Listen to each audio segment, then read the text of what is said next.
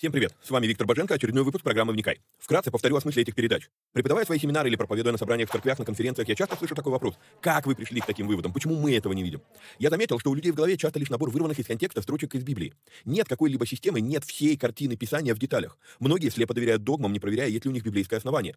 У меня же стремление сложить единую картину всех этих пазлов и увидеть, что же Писание действительно говорит, а чего не говорит. Багаж размышлений стих за стихом почти по всему Писанию я и выкладываю в этих видео. Важное предостережение. Не стоит воспринимать эти передачи как конечное учение. Цель этих эфиров лишь только показать, как можно разбирать Писание, ознакомиться с известными мне версиями, выдвинуть свои. При этом предупреждаю, что эти передачи могут быть опасны, так как могут выдвигаться еще сырые, невыверенные идеи. Я дерзаю их озвучивать, потому что хочу, чтобы мы все восстановили навык размышлять, а не тупо верить всему, что мы смогли нагуглить, прочитать, слепо доверять чьим-то мыслям. При этом, пожалуйста, не надо, посмотрев несколько выпусков, кидаться исправлять своих знакомых служителей. Эти передачи для более корректного личного понимания текстов Библии, а не для бунтов в собраниях. Писание действует через внутреннее преобразование, а не через громкие внешние события. В этих эфирах за беспрекословный авторитет принимаются только 66 книг канона Священного Писания. Второканон, Талмуд и прочие апокрифы мы можем рассматривать и часто рассматриваем. Но для меня они лишь мнения, которые имеют право на существование, но не являются глазом с небес. И да, я отдаю себе отчет, что и сами эти передачи тоже по своей сути апокрифичны. Теперь немного технической информации. К сожалению, времена, когда можно было рассчитывать только на Facebook и YouTube, ушли в небытие. Какие-то соцсети запрещают власти, какие-то соцсети сами запрещают нас. YouTube на Западе уже приобрел репутацию видеогулага за навязывание своей повестки и подавление несогласных. И кто знает, что и кто еще надумает запретить нам или запретить нас. Видеогулаг уже дважды уничтожал наши каналы.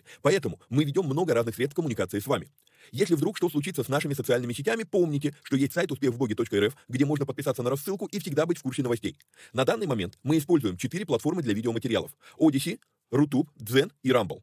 Ну и пока еще используем видео ГУЛАГ. Ссылки на все эти каналы стараемся добавлять под каждое видео. Кстати, может кто не знает, но на видеоплощадках можно ускорить воспроизведение. Мне кажется, что я говорю довольно медленно, поэтому в записи можно смело ставить скорость в полтора раза быстрее. Помогайте нам находить отрывки, достойные того, чтобы выложить их в виде сторис, рилс, шортс, клипов. Если увидели хороший лаконичный отрывок, пишите в канале на телеге. Название видео, где увидели этот сегмент и какая минута. Эти передачи можно также слушать в виде аудиоподкастов. Подписаться на подкасты можно через успехвбоги.рф наклонная черта подкасты. Говорят, хорош тот учитель, после учения которого вопросов стало только больше. Вот я и стараюсь быть хорошим. Если после просмотра передач у вас возник вопрос, вы можете его задать в специальной группе на Telegram. Попасть в нее тоже можно через канал в Телеге. Кстати, все новости служения помимо сайта тоже публикуются в этом канале. Есть просьба. Социальные сети считают крутыми и начинают продвигать те ролики, которые досмотрели до конца, которые лайкают, комментят и которыми делятся с друзьями. В какой-то мере можно даже сказать, что когда мы делаем эти простые действия с христианскими видеоматериалами, мы помогаем распространению Слова Божьего. Алгоритмы соцсетей начинают рекламировать эти материалы, если видят, что вокруг них много активности. Поэтому, если у вас не убудет, прямо сейчас ставьте пальцы, подписывайтесь на канал, жмите колокольчик, комментируйте, обязательно делитесь ссылкой с друзьями и все такое. Поехали!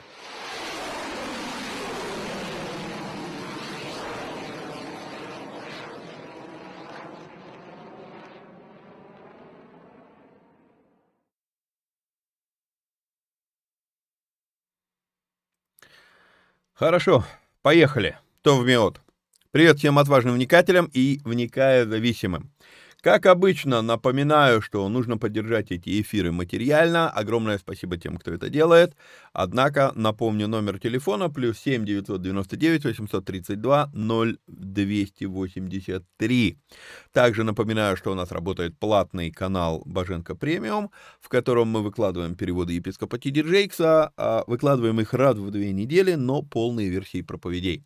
Вот. А помимо этого, там я приоритетно отвечаю на вопросы в более а, скажем так, а, большом объеме. Вот, а, ну, стараюсь более как бы развернуто давать ответы. Вот, допустим, ну, я уже говорил в прошлой, э, в прошлой передаче на облаках, что я сейчас записываю передачи подряд, да, то есть для вас поехали, для меня продолжили. Вот, но вот записал одну передачу, там поступил вопрос, пока я записывал передачу, я написал ответ и пишу вторую передачу. Вот, то есть как бы стараюсь делать это приоритетно и более развернуто. Вот, ну и время от времени выкладываю туда разные ништяки которые не попадают в основной поток передач «Вникай». Попасть... Попасть в этот, в этот канал можно по адресу успехвбоги.рф, наклонная черта, премиум. А напоминаю, что там есть две недели пробного периода. То есть можете зайти зарегистрироваться, посмотреть, надо вам это, не надо. В течение 13 дней вы там пребываете, на 14 день с вас пойдут списания. Вот, хорошо. А, значит, в прошлом эфире на облаках мы с вами а, остановились на восьмом стихе. Восьмой стих. Савол встал с земли а, с открыт... и с открытыми глазами никого не видел. И повели его за руки и привели в Дамаск, и три дня он не видел и не ел и не пил. А, значит, по восьмому стиху а, у меня а, есть такой комментарий, что подметим, что при встрече с Господом Павел ослеп. И это при том, что вообще-то Иисус делал наоборот, он открывал слепым глаза, а здесь встреча с ним ослепляет. Очень интересна мысль, не моя мысль, что ослепив Павла, Иисус показывает ему метафорически, что ты при всей своей учености о Боге слеп по отношению к воле или к плану Бога. Да, можно очень много знать о Боге и упустить из виду его волю на твою жизнь. Вот. То есть есть некая метафоричность в том, что Савол здесь а, с открытыми глазами никого не видел. И написано, три дня он не видел. А, отчасти, отчасти, я, а, как сказать,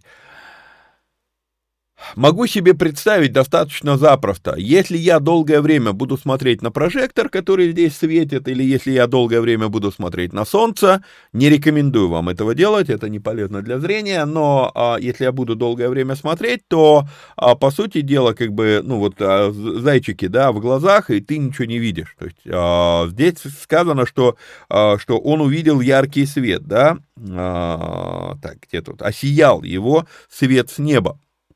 Вот, то есть, в принципе, как бы, э, ну, физиологически понятно, но зайчики проходят быстро, да, то есть все-таки вот, ну, три дня он ничего не видел, не ел и не пил, это интересно, то есть это реально, ну, некое так действие Бога.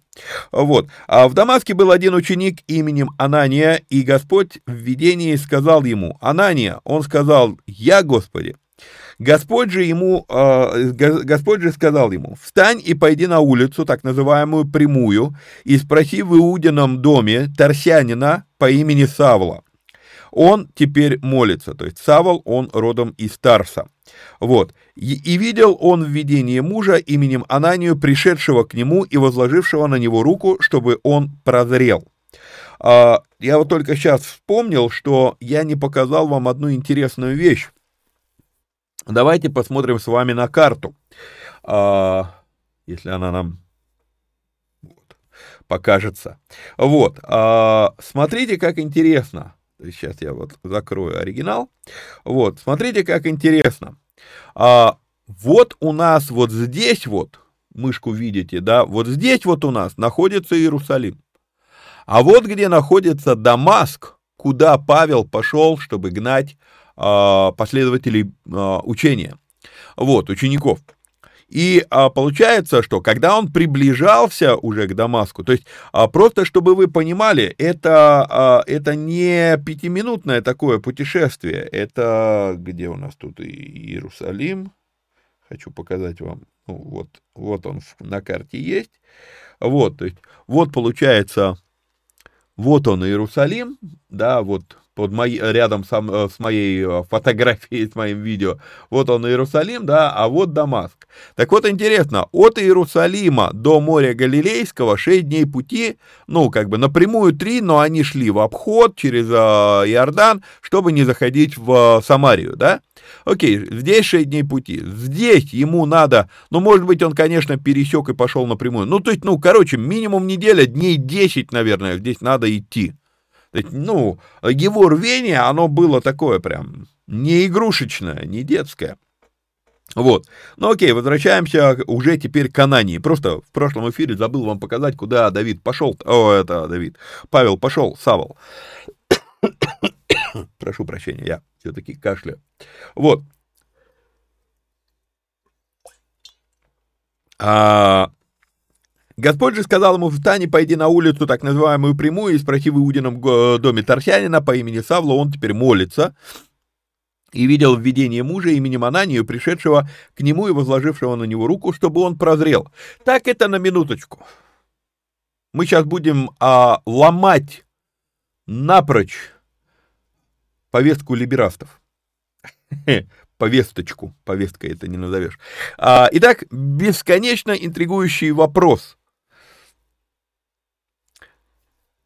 Сам Господь явился Павлу, в результате чего Павел ослеп. Окей. А чего бы самому Господу не прийти к Павлу и не исцелить Павла, чтобы он прозрел?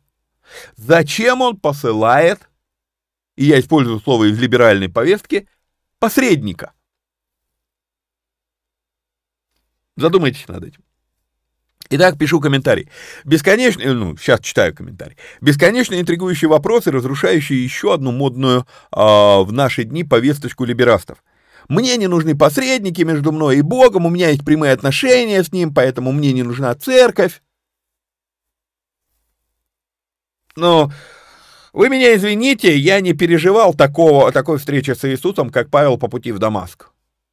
То есть вот уж, вот уж куда прямее отношения с Богом. Однако, то есть, а, когда Христос хочет, он может явиться лично, и он, и, и он показывает, я явился в жизнь Савла, и он ослеп. А чтобы он прозрел, Иисус посылает Ананию, посылает человека. Пишу дальше комментарий. Обратите внимание на динамику. Иисус сшиб одного осла с другого, ну, в смысле, Савла с осла, вот, сшиб лично. А, можно сказать, я ослепил лично. А вот снимать слепоту послал человека, посредника. Говорил, говорю, и пока не нашел повода изменять свое мнение. Со времен сотворения, Адама Бог решил двигаться на земле через человека. Могут ли быть исключения? Могут, и они есть, и мы только что видели, что в качестве исключения Иисус лично явился Савлу по пути в Дамаск. Ну, не только что, а в прошлом эфире мы это разбирали с вами, да? Вот.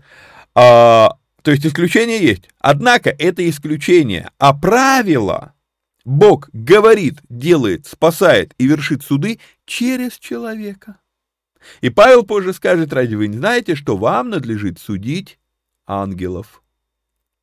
Кому он это пишет? Людям. Поэтому люди с острой формой заболевания под названием «от всех независимость» или «никому не подотчетность» — это опасные люди, между прочим. Эти два состояния крас, крайне заразны и разрушают отношения человека с Господом.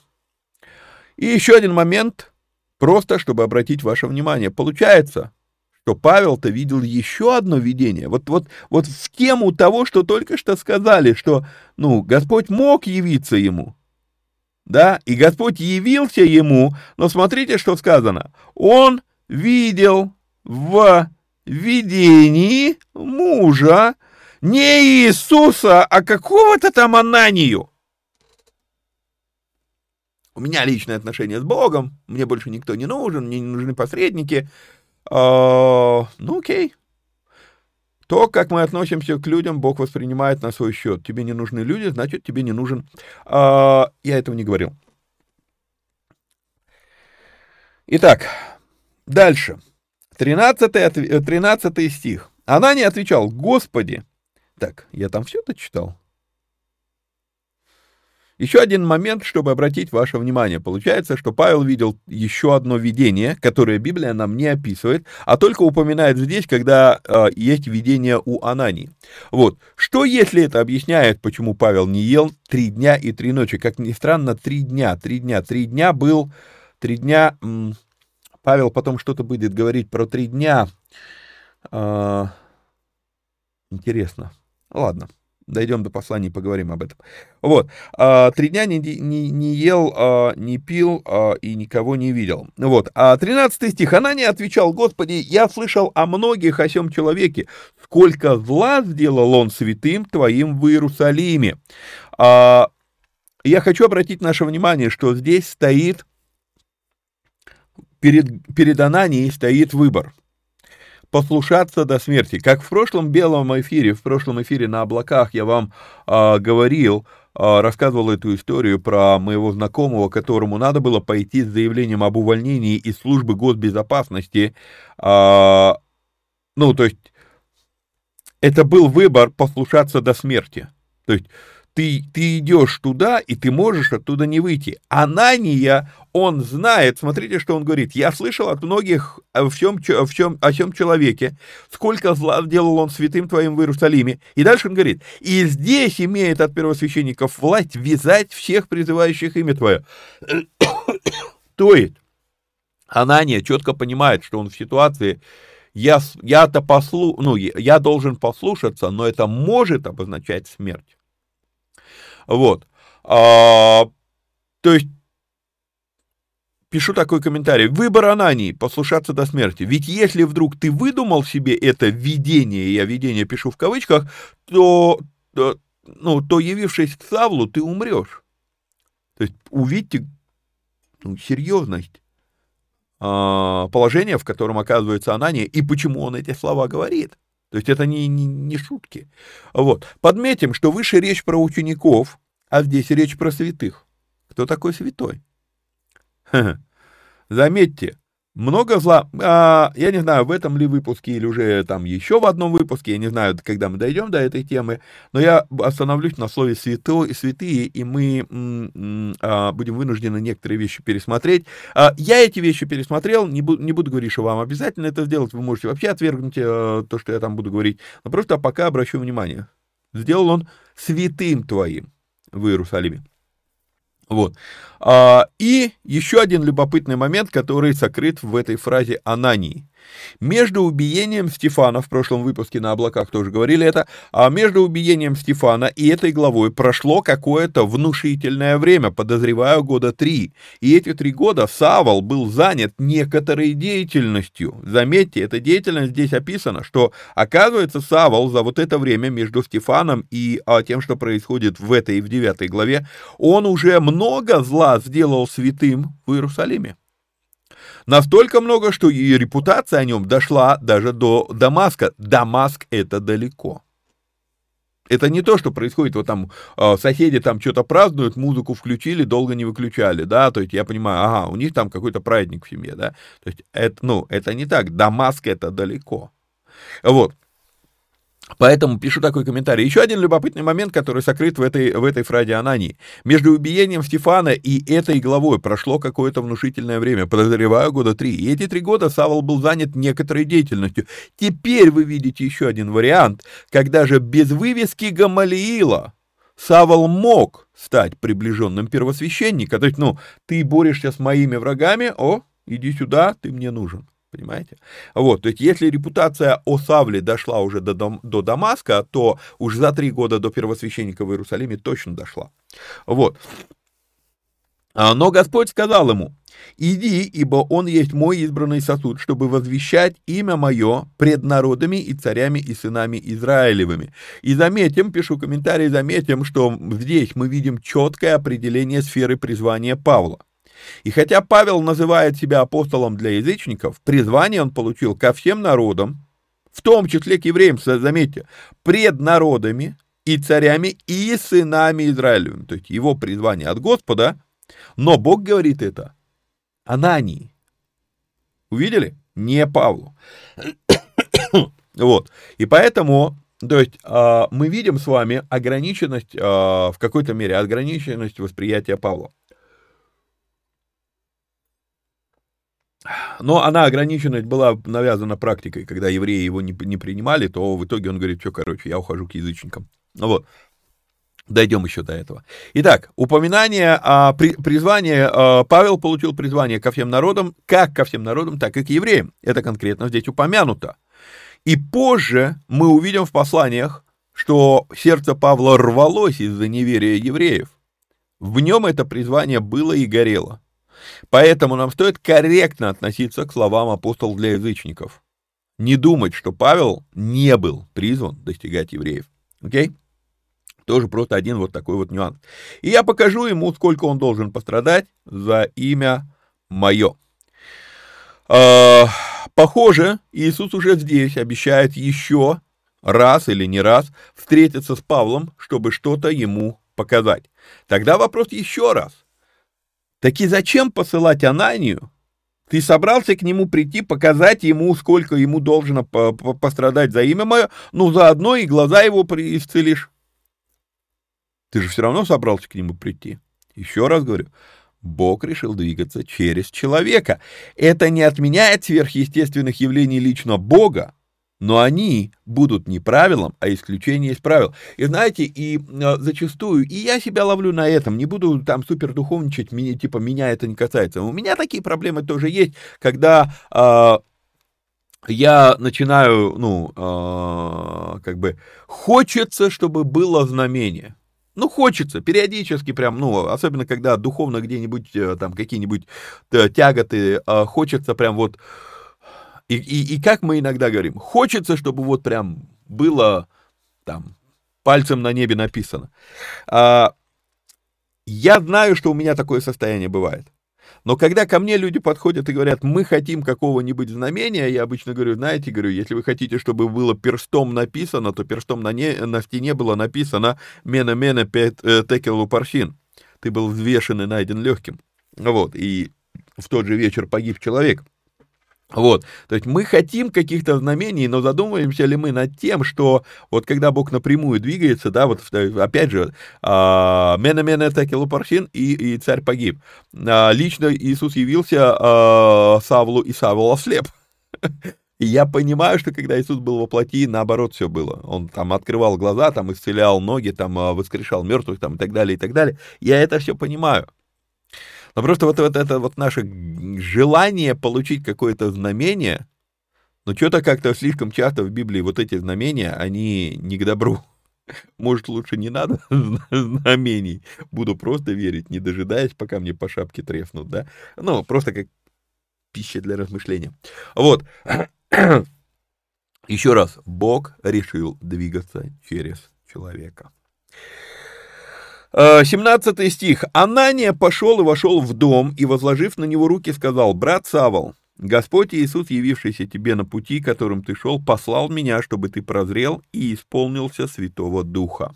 Итак, начнем с того, что э, по 17 стиху комментарии у меня начинаются с фразы «Опять вера — это про послушание». Анания все-таки пошел. Господь проговорил, он пошел. Заметим, что когда Анания обращается к Савлу, он говорит ему то, чего мы не видим упомянутым пару стихов выше, когда описано видение Анан, Анании. Пару стихов выше нет ни слова про исполнение Духом Святым. А Анания говорит это. Это Анания додумал, пока шел? Мы не узнаем этого достоверно. Однако, если мы с вами учтем, что у Библии нет цели записывать все нюансы, ее задача описать направление движения, то мы перестанем придираться к таким мелким расхождениям. Одно ясно, как мы разбирали недавно в премиуме, говоря про крещение, исполнение Духом Святым — это не то же самое, что встреча со Христом. Это два разных события, и то, что это события разные, мы будем видеть еще неоднократно. Почему это важно подчеркнуть? Да потому что есть целые деноминации, которые утверждают, что исполнение Духом Святым происходит в момент покаяния или обращения ко Христу. Вот у Павла это были два разных события, и уж у кого ярче обращение ко Христу, чем у Павла. Читаем дальше. И тотчас как бы чешуя отпала от глаз его, и вдруг он прозрел и, встав, крестился. А, подмечу этот оборот. Как бы чешуя отпала. Есть люди, кто говорит, что эта фраза означает, что у него реально было что-то на глазах, похожее на чешую, но нет, здесь сказано «как бы чешуя».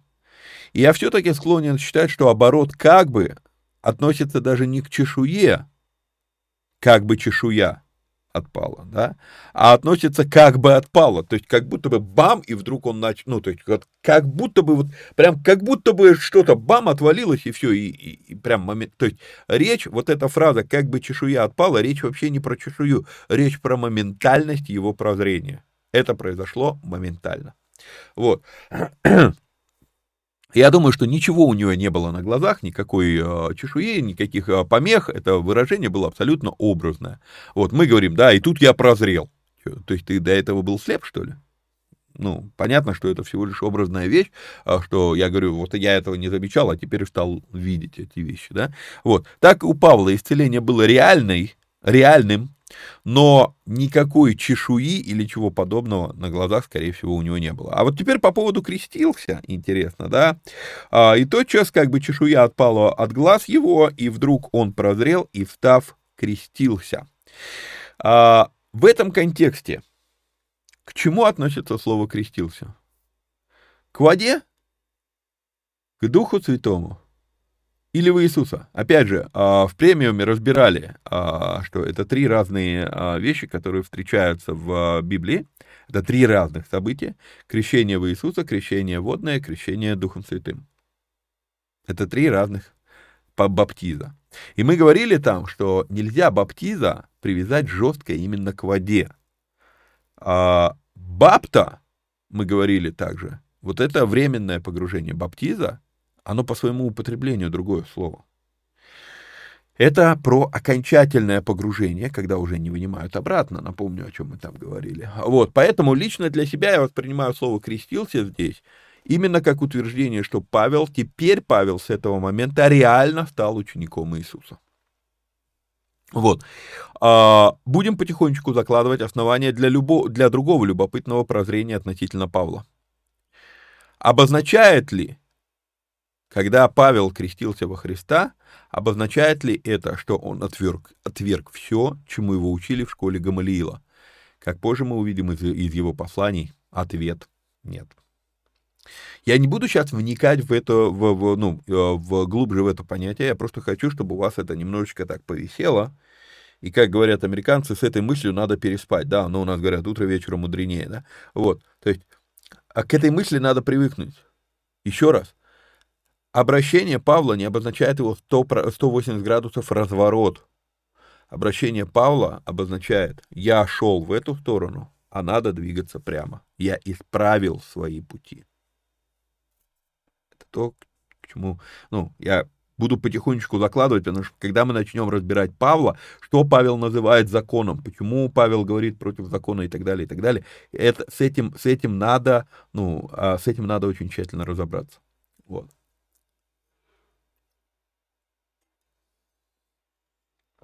Хорошо, идем дальше. И, приняв пищу, укрепился.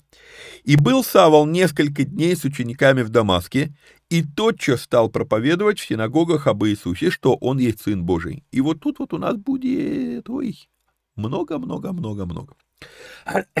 Итак, пишу комментарий.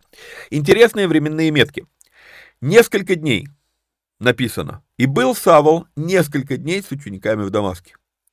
А сегодня нами, вот в современном восприятии э, русского языка, несколько дней а, обозначает, ну, как бы воспринимается, что это мало дней, что это короткое время.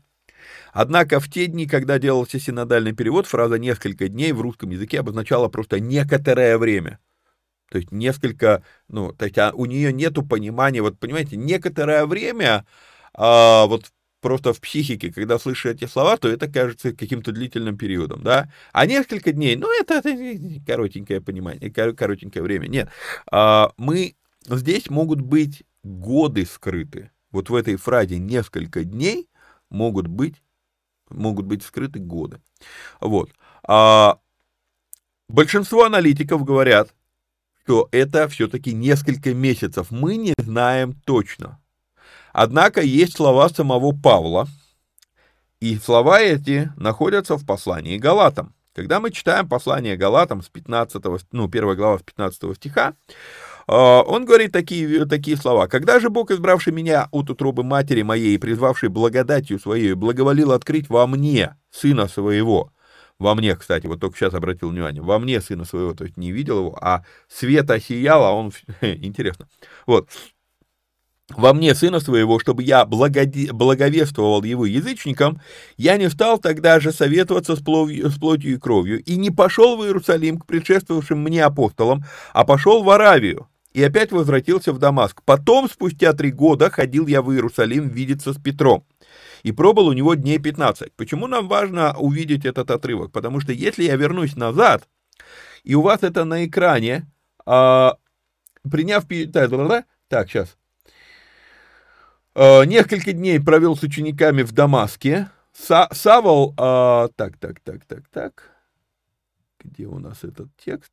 Когда же прошло довольно времени, иудеи согласились убить его, и он уходит из Дамаска.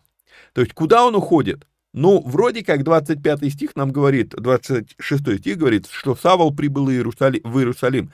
И когда мы здесь читаем, может сложиться впечатление, что Савол, он э, вышел из, э, ну, как бы некоторое небольшое время, сначала несколько дней, потом прошло довольно времени, поговорим еще об этом, вот, а, но что из Дамаска он вышел и пошел в Иерусалим. Но когда мы читаем в Галатам, то мы видим, что он вышел из Дамаска, пошел в Аравию, потом вернулся из Аравии в Дамаск, а потом только пошел в Иерусалим. И вот это вот надо, нам тоже надо научиться сопоставлять разные отрывки для того, чтобы увидеть более полную картину. Еще раз, когда Лука это записывает, ему нету потребности записывать абсолютно все. Тем более, что нету никаких отголосков. А что, а что э, Савол делал в Аравии? Скорее всего, есть предположение, что э, он пошел в Аравийскую пустыню для того, чтобы переосознать вообще, что с ним произошло, и вот это вот кривой путь выправить. То есть э, переосмыслить. Меня учили вот этому, меня учили вот так, вот так. Но это учение привело к тому, что я э, боролся с Господом, с Мессией. Так, что мне нужно переосмыслить, чтобы, э, может быть, поэтому он ушел в Аравийскую пустыню. Это как одна из версий звучит. Вот, окей, возвращаемся 19 и 20 стихи, да. А, то есть мы прочитали это и видим, что э, Павел, Савол, все еще Савол, находился в Дамаске три года. Вот, из этих, э, из этих слов в Галатам мы видим, что после переживания Христа и прозрения Павел еще сходил в Аравию, но потом вернулся в Дамаск, и только через три года он пошел в Иерусалим. Однако три года тоже могут быть условностью. Покажу на примере. Я уверовал, я уверовал в 94 году. И если допустить, что сейчас, допустим, январь 23 года, ну там, это будет через сколько там, через три, сейчас, октябрь, ноябрь, ноябрь, а, получается, декабрь, январь, через два месяца будет январь 23 года. То есть, если я беру по, просто по цифрам 23 год минус 94, получается 29 лет. Однако, если посчитать месяцы, и количество месяцев поделить на 12, то я получу 28 лет, а не 29. Почему? Ну, потому что, понимаете, начало года, конец года, то есть, ну, как бы не полный год. Вот. И поэтому три года, он говорит три года точно, ровно три года. Или три года, допустим, начиная с а, там 40, а, там, первого года нашей эры по 44 год. Ну, вроде как 41-44, это вроде как, ну, 3 года, да? Вот. Но мы, мы можем так посмотреть, и а, оказывается 41 допустим, это было в декабре, а 44 это в январе. А, то есть не, не 3 года, а 2, ну, по, если точно считать. То есть здесь а, не придирайтесь к этим, а, вот, ну, потому что иногда тоже начинают вот там все это высчитывать и так далее. Надо понять, наше, наше отношение ко времени, оно настолько относительно, Именно поэтому я в бытии, я вам показываю, что время — это не часы, не минуты, не секунды. Время — это определенная Богом последовательность событий. Предусмотренная Богом последовательность событий. Вот, вот здесь вот, ну, как бы то же самое. Вот, а поэтому пишу. Однако три года тоже могут быть условностью. Пример я вам рассказал. Вот. Или моя любимая шутка, тоже очень часто, когда я куда-то с семинарами приезжаю, я, ну, и мне надо представляться, я говорю, уверовал в прошлом тысячелетии. Звучит Вау! Ну просто я уверовал в 94 году, от того тысячелетия оставалось всего 6 лет. Ну, понимаете, то есть это как бы я не настолько древний, чтобы... Вот, то есть... А, ну, понимаете, да, то есть вот относительно этих заявлений а, надо, надо всегда давать, а, скажем так, скидку на это, что ли. Вот. Мы, когда говорим, округляем, не учитывая, а правда ли прошел полный год, или что-то началось в конце года, а закончилось в начале. Вспомним знаменитый фильм «Ирония судьбы», еще один пример. Герой через пять минут после Нового года говорит, я с прошлого года ничего не ел. Звучит, что давно. По сути, может быть, он пять минут назад ел, ну, в прошлом году. Вот. Короче, я думаю, минимальное количество времени, которое Павел мог провести в, в Дамаске, 13-14 месяцев. В годах это может выглядеть как три года, еще раз, есть 41 там 40, 42 43 да, 44 я говорил, 40, 43 41 42 43 но это могло быть, что декабрь и э, январь. Вот. А, а могло быть и реально 3 года, 36 месяцев. То есть мы не знаем. А могло быть, кстати, даже по, если по месяцам считать, больше. Допустим, если он пришел туда в январе 41 -го года, а ушел оттуда... А, нет, да, это получается полные 3 года, да? Все, окей. Значит, 36 месяцев максимум, а, если отталкиваться от этого. Вот. Это один аспект. И был Савол несколько дней с учениками в Дамаске. Мы не знаем, сколько времени он там провел. А вот проповедовать Христа Павел начал практически сразу, потому что сказано, тотчас стал проповедовать в синагогах об Иисусе. И стоит обратить на это внимание. Очень важно обратить на это внимание, потому что я неоднократно слышал эту, э, что вот, мол, э, ну там время в Дамаске, потом время в Тарсе, э, и говорят, вот, мол, Савол 13 лет учился то у Варнавы, то у э, Анании. Учился. Человек, который э, занимается богословием с 5 лет, и ему здесь как минимум, ну, я так думаю, ну, 33-35. И вы хотите сказать, он у кого-то учился? У людей, у которых, ну, ну давайте поразмышляем над этим. Итак, а, читаю комментарий, который написал. Прошу прощения. Вот. А, а вот проповедовать Христа Павел начал практически сразу, тотчас. И на это стоит обратить внимание.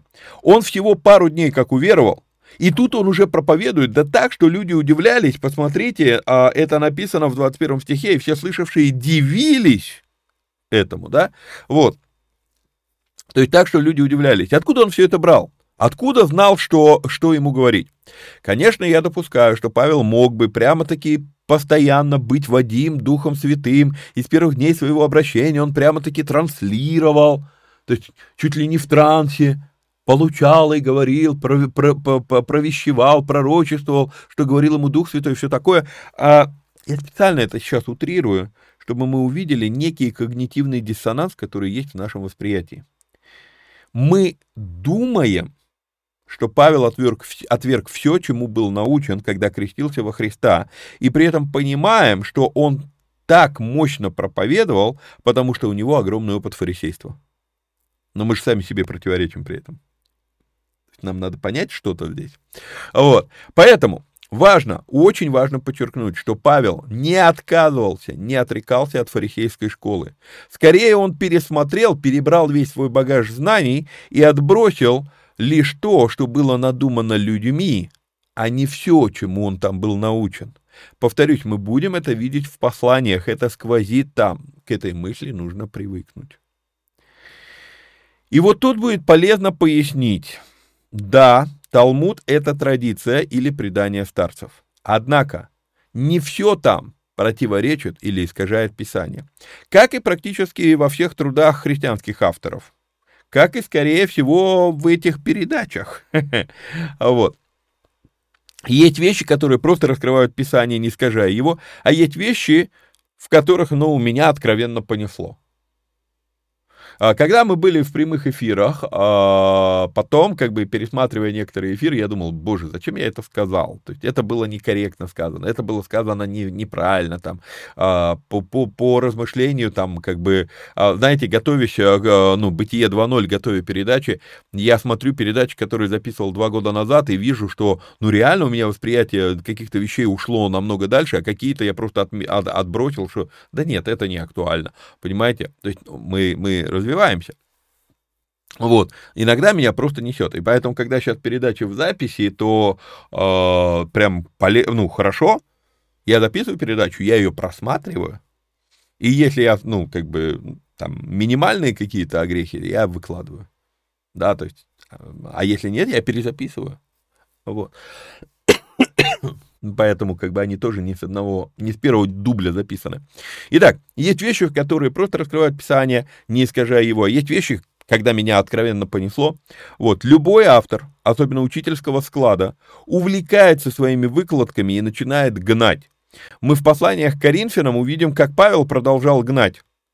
только теперь уже не церковь, а пургу. Вы будете удивлены, когда увидите это. Вот. А, и кто-то сейчас поперхнулся и захотел срочно переключиться с моего канала. Ваше право. Факт остается фактом. Мы все увлекаемся, и в этом опасность бездумного доверия учителям. Любой учитель, какой бы классный он ни был, остается человеком, а следовательно может и будет ошибаться. Этого не надо бояться, об этом надо знать и, как э, старая шутка, включая навигатор, не выключать мозги. Откуда взялась эта шутка? Было время, когда э, навигация уже начала работать, ну, тогда еще это был GPS, не ГЛОНАСС, вот, э, навигация уже начала работать, у нас стали появляться там а, первые навигационные устройства, но карт России не было. Тогда все это было ну, по-другому построено, было давно. Я был одним из первых, у кого появился навигатор, вот, у нас в городе, и карт, как я сказал, не было. И был тогда форум в интернете, где, допустим, а, люди, у кого есть навигатор, а тогда в навигаторе была такая функция «записать трек». Что такое записать трек? Вот я сел в машину, я еду, я нажимаю функцию записать трек, и он мне показывает там, как я ехал. Да, вот, потом мы загружали эти треки в компьютер, и на компьютере из моих треков, там, чьих-то еще треков, мы рисовали карту. То есть я беру карту, был файл карты, допустим, Волгограда, я беру карту, загружаю себе и ставлю пометку, карта редактируется. То есть был форум специальный э, рисовальщиков карт, картографами нас нельзя было назвать. Вот, и я, мы рисовали карты. Вот, и то есть я свой трек оцифровываю, бам, вот я вот ехал вот так, вот так, то есть я показываю, как бы, ну, нарисовал дорогу. И я вспоминаю, ага, эта дорога была такая, эта дорога так, ну, название, да, и я пишу там улица такая, улица такая, улица такая. Вот. И загружаю обратно в интернет. Вот. И там потом кто-то еще, и, и мы там, допустим, я живу в Волгограде, я рисую карту Волгограда. Но когда мне надо поехать в Саратов, да, то я захожу на этот форум, выбираю город Саратов, скачиваю последнюю версию, загружаю к себе в э, навигатор, вот, и еду, да, то есть ну, хоть как-то, хоть что-то было отрисовано уже. Вот. И вот на этом форуме, на таких форумах а, появилась, и, и тогда была скандальная история, что в Москве дамочка, э, ну, силиконовыми всеми причудами, вот, а, ну, я не знаю, силиконовыми или нет, ну, просто вот, вот из этих вот распальцованных э, дамочка, вот, э, она, короче, едет, знаете, вот такой Т-образный перекресток, она, допустим, едет снизу, и вместо того, чтобы повернуть направо, она поворачивает налево. Здесь ничего нет, здесь стоит пункт ГАИ. Вот. И она поворачивает, и она сносит эту будку, вот, врезается в нее, гайцы такие разбежались, вот, подходят к ней, и у них от, от, от, от шока у них первый вопрос, ты что сюда повернула, здесь дороги нет. А ее фраза, это даже в новостях тогда было, пробежала по новостям, там, ну, народ ржал с этого дела, невероятно. Вот, а, ее фраза, а, мне навигатор сказал, поверните налево. Ну и, естественно, мы, как, э, ну, кто рисует карты, мы там просто троллили, ржали над этой историей, и появилась такая фраза, включая навигатор, не выключая мозги. И вы знаете, это было там 20, наверное, лет назад, а, но вот, вот эта фраза, она очень много а, по жизни мне помогает.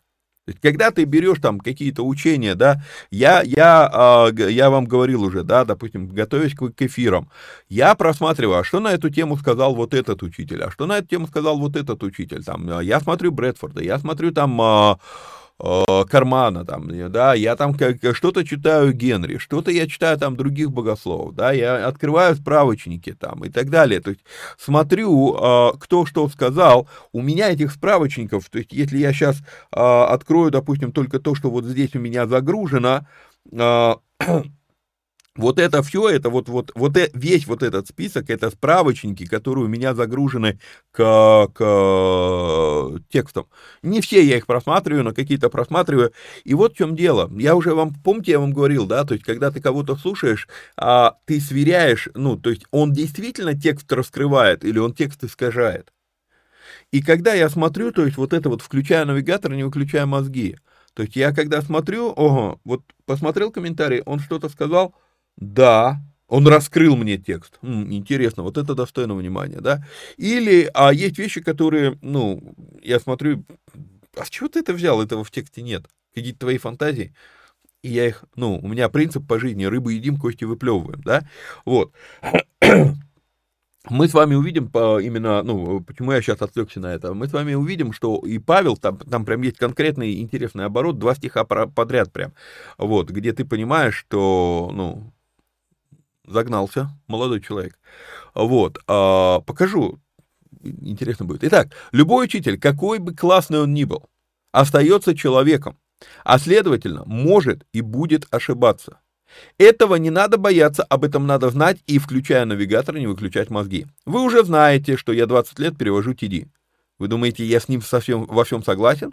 Нет. И что с того? Он по-прежнему для меня авторитет, но он никогда не будет авторитетом на уровне, а тем более выше Писания. Понимаете? То есть есть вещи, которые он говорит, и я такой, ну, окей, как переводчик я должен это перевести. То есть переводчик не имеет права поправлять проповедника. Это правило, правило переводчика, да. То есть, что бы он ни говорил, это не моя репутация, это его репутация. Там назовут его еретиком, окей, это его назовут. Мне максимум могут сказать, а что ты его переводил, да? Ну, окей. Понимаете? вот. Но это не обозначает, что все, что я перевожу, я с этим согласен. Мне много раз задавали этот вопрос. А вы согласны с теми, кого вы переводите? Нет. Значит ли это, что они для меня перестали быть авторитетными служителями? Тоже нет. Вы меня извините, уровень влияния, который есть у ТД, ну, в каких-то вещах у него вот такая точка зрения, у меня другая. Мы вроде из одной Библии это берем. Но как бы авторитет не умаляется. Вот когда начнет прям откровенно лжеучение делать, вот это другое дело. Вот. К сожалению, из-за нашей ментальности у многих отношение именно такое. Выбираем себе, кого будем слушать. А, а, пропустил слово. К сожалению, из-за нашей ментальной ленности у многих отношений именно такое. Выбираем себе, кого будем слушать, и начинаем катастрофически преданно верить всему, что говорит этот человек. Настолько, что считаем, что Писание нам самим знать уже не обязательно. В этом ракурсе тогда чем мы отличаемся от православных? Они говорят, Николай Угодник сказал – а мы говорим, Бенни Хин сказал. И, и в чем разница? И, и кто угодно. Бенни Хин специально, специально использует зарубежное имя, ну, чтобы никого не обижать из-за русскоговорящих, да, то есть, ну, просто вот, а, все мы в чем-то гоним, и просто это надо принять как данность, и поэтому каждый, каждый прихожанин в церкви, слушая и по-прежнему уважая пастора или проповедника, да, а, должен отдавать себе отчет. Я должен сверять по Писанию. Я должен сверять по Писанию. Мы увидим еще а, в служении Павла, а, как раз в книге Деяний будет очень интересный пример этому. Но вернемся к основной мысли. Павел не выкинул из головы учения Талмуда или Гамалиила. Он просеял эти учения на вопрос соответствия его новому пониманию плана Божьего. Понимания, скорректированного самим Христом. И вот тут вот ключевой момент для адекватности нашего восприятия. Да, Иисус говорил критику в адрес преданий. И да, Павел некоторые из этих преданий привносит в Новый Завет в своих посланиях. Я вам буду это показывать. А вот это, а вот это, а вот это. Вот. А, и никаких проблем в этом нет. Традиционно церковное богословие, особенно западное, рисует Павла как человека, отрекшего, отрекшегося евреизма. Но когда начинаешь изучать предания, удивляешься, что довольно немало из этих преданий встречается у Павла в посланиях. Нам нужно напоминать себе, для, для евреев того времени учение Христа не было антииудаизмом или антиевреизмом. Оно было лишь отклонением от их понимания евреизма. Мы понимаем, что это корректировка, да, то есть я, ну, из-за того, что, э, переключу сейчас, я это показываю вот так, да, исправил. Но, по сути дела, также не исправишь историю. То есть получается, что они шли, начали уклоняться, теперь, получается, Павел делает ну, зигзаг некоторый и возвращается опять напрямую и двигается. То есть это будет как-то вот, ну, вот так вот выглядеть, да? То есть он, уклонение было, но он с этого уклонения возвращается обратно. То есть это не антиевреизм, не антииудаизм, а это исправление иудаизма. Но перегиб какой-то остался. Вот. Исправлением, то есть я дальше пишу в комментарии, э, учение Христа не было э, антииудаизмом или антиевреизмом, оно было лишь корректировкой евреизма, исправлением их перегибов, а не утверждением новой религии. Поэтому Павел мог на основании своего опыта фарисейства быстро понять свои ошибки, скорректироваться, и невероятно, с учетом его многолетнего, уже несколько десятилетий, получается, сколько, если ему 35, то три десятилетия он как исследует э, богословие, вот, он мог невероятно эффективно проповедовать Христа чуть ли не с первого дня после встречи со Христом. В то время как Петру пришлось три года ходить с Иисусом, и он все равно много не догонял, многого не догонял еще долго. Мы это с вами увидим в следующей главе. Вот. А книга Деяний показывает, что начинается церковь с безграмотного, но дерзновенного Петра. Это да. Но, но когда надо формировать богословие церкви, Бог переключается и использует человека с академическим богословским образованием Павла. И в следующей главе, в 10 главе, мы еще поговорим, почему это так. Мы будем говорить об этом. Вот. Пока же просто заметим, что с 11 главы мы почти не слышим о Петре. На камне его откровения строится церковь, да, но не из его откровения она построена. Это тоже да. И как интересно. И снова мы встречаемся с этой мистической фразой. Здесь есть мистическая фраза. Возможно, возможно, многие из вас даже и не задумывались над тем... О, прошу прощения, переключаюсь на текст. А возможно, многие из вас даже не задумывались. Из-за того, что вот у нас в сознании Ветхий Завет оторван от Нового Завета, то нам даже и в голову не приходит фраза «Сын Божий», она не переключается, не, не перекликается с Бытие 1.6 «Сыны Божьи». Она не переключается с а, книгой Иова «Сыны Божьи были перед Богом». А, я вам показывал в черном эфире, как часто идет эта фраза «Сын Божий» в Ветхом Завете, и она относится именно к людям. И вот тут вот придется скорректировать наше отношение. Что Павел имеет в виду, когда он доказывает, проповедует в синагогах, доказывая, что он есть, что Иисус есть Сын Божий. Зачитаю комментарий, чтобы никого не обидеть.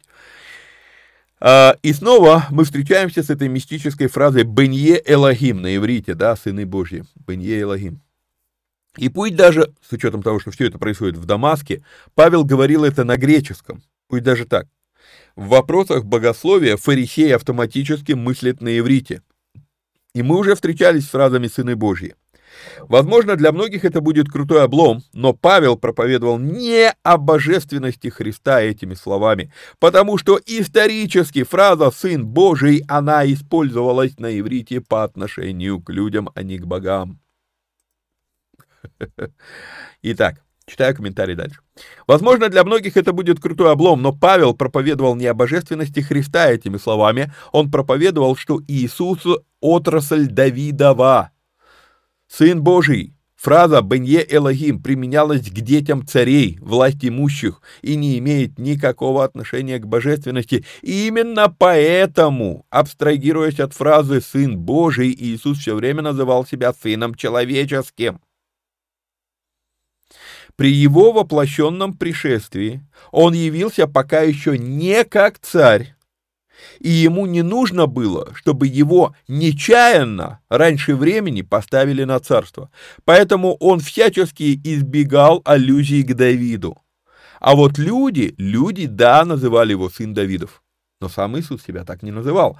Павел, когда он здесь доказывает в синагогах об Иисусе, что он есть Сын Божий, эта фраза обозначает «потомок Давида». Это, ну, у нас за 2000 хри- лет христианства, у нас Сын Божий, и мы думаем туда. Но вернитесь в контекст происходящих событий. Еврей в синагоге говорит с евреями. И для них дети царей это Бенье Элогим, дети власть имеющих.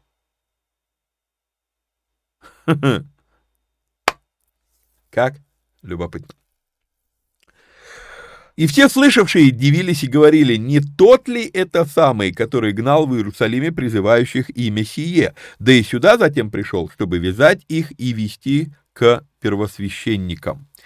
Заметим, заметим, как здесь сказано, Не тот ли это самый, который гнал в Иерусалиме призывающих имя сие? У христианства еще нет отдельного названия. Есть просто призывающие имя сие. Они, и Петр, и Иаков, и остальные апостолы, и ученики, и их ученики, они все. Сейчас страшную вещь скажу. Как говорится, впечатлительных и нервно, как это, психически неуравновешенных против а, увести от экрана. Детей тоже можно увести от экрана. Они, призывающие им все, то есть Петр, Иаков, остальные апостолы, их ученики, они все, все еще иудеи, просто теперь они призывают имя помазанника. Нету такого имени Христос. Христос это сложная тема, в том, как слово, потому что это греческое слово, которое перешло во все западные языки, в том числе в, России, в русский язык, да, перешло слово Христос, но это греческое слово. У этого слова есть перевод, и это слово «помазанный» или «помазанник». Это слово на иврите звучит «мессия», «помазанник» это а, тот, который обещан, который помазан исполнить обетование, которое дано Аврааму. Заметьте, не Моисею, а Аврааму. И поэтому, поэтому само слово Христос это не имя. В идеале нам нужно приучить себя а, переводить его тогда уж на русский, если мы говорим на русском. Призывающее не имя Христова, а призывающий имя помазанника. Например, 22 стих. «А Савол более и более укреплялся и приводил в замешательство иудеев, живущих в Дамаске, доказывая, что сей есть не Христос, а помазанник». Это тоже будет полезно нам с вами, э, приучить себя к этому. Потому что у нас, ну, вот реально, как, как будто бы Иисус имя, Христос фамилия. Нет. Иисус, у которого титул помазанник. Окей? И, и, и учение, ну, то есть мы, мы говорим, мы, мы, я не против использования термина христианство, но нету понятия христианства как таковое. То есть само по себе вот это вот э, да, э, на греческом языке, это слово идущий путем помазанника. И когда ты понимаешь, что христианство это идущий путем помазанника, то у тебя как бы вообще, э, ну, нам надо идти его путем, а не просто, а, я верю, поэтому у меня будет крутая тачка. Это не христианство. Вот. А, так, так, так, так, так. А Саул более и более укреплялся и приводил в замешательство иудеев, живущих в Дамаске, доказывая, что сей есть Христос. А... Речь идет о событиях нескольких дней. Еще раз, да, то есть он недавно уверовал, ну, относительно. Вот. Почему Савол так быстро стал Павлом? У него был прекрасный теологический фундамент. Однако, на нем, на этом фундаменте, мы возвращаемся к этой мысли, все-таки разберемся с этими а, правильная религия, неправильное понимание, да, у него был правильный, прекрасный теологический фундамент. Господь Бог твой, Бог един ей, да, возлюби Господа Бога твоего всем имением твоим и э, разумением там и так далее, да, вот, и возлюби ближнего своего, как самого себя. Шикарнейший теологический фундамент. Однако на этом фундаменте было построено здание фарисейства. И оно загораживало вид на горизонт с этого фундамента. Когда он переживает вышибающее мозг событие, здание рухнуло. Но так как фундамент был прекрасен, то на нем было легко строить правильное здание. Поэтому он так быстро становится мощным служителем. Что нам с того?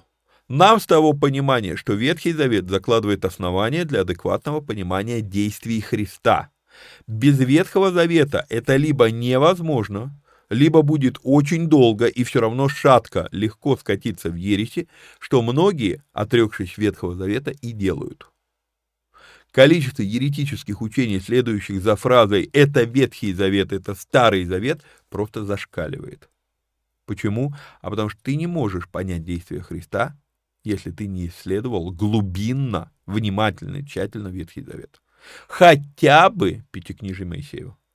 Однако Сюда входят и пророки во многом, много чего, много отголосков мы видим в, в периоде царств и так далее, и так далее.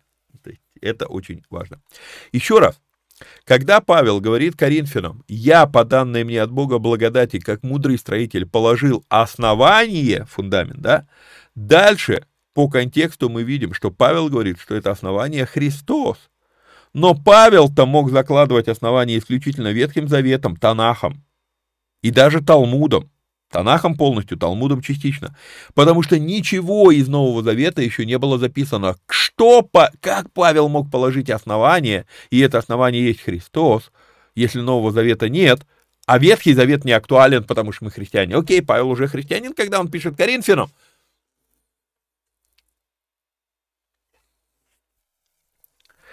Поэтому я придерживаюсь понимания, что полноценная картина роли Христа, не, не, не жизни, а роли Христа, дана нам в Ветхом Завете, а не в Новом.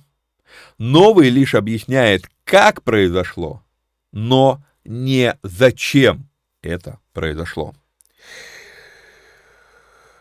Ну, с 23 стиха мы можем, наверное, начать новую тему, поэтому сейчас сделаем здесь перерывчик. А, ну, у меня перерывчик, у вас это будет а, неделя, наверное. То есть, получается, я а, девятую главу, наверное, три, раз, три передачи буду разбирать, может быть, даже четыре, я не помню, там у меня, по-моему, еще есть огромные некоторые комментарии.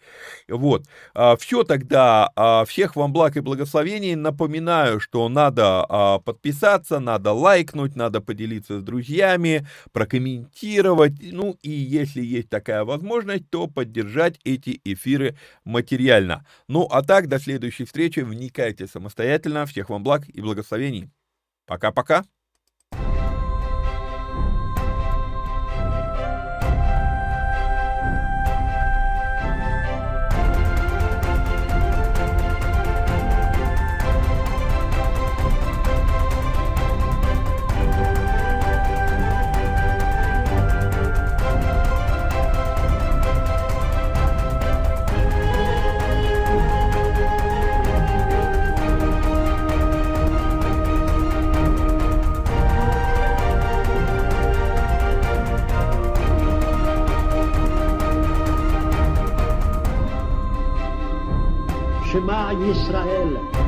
אדוני אלוהינו, אדוני אחד.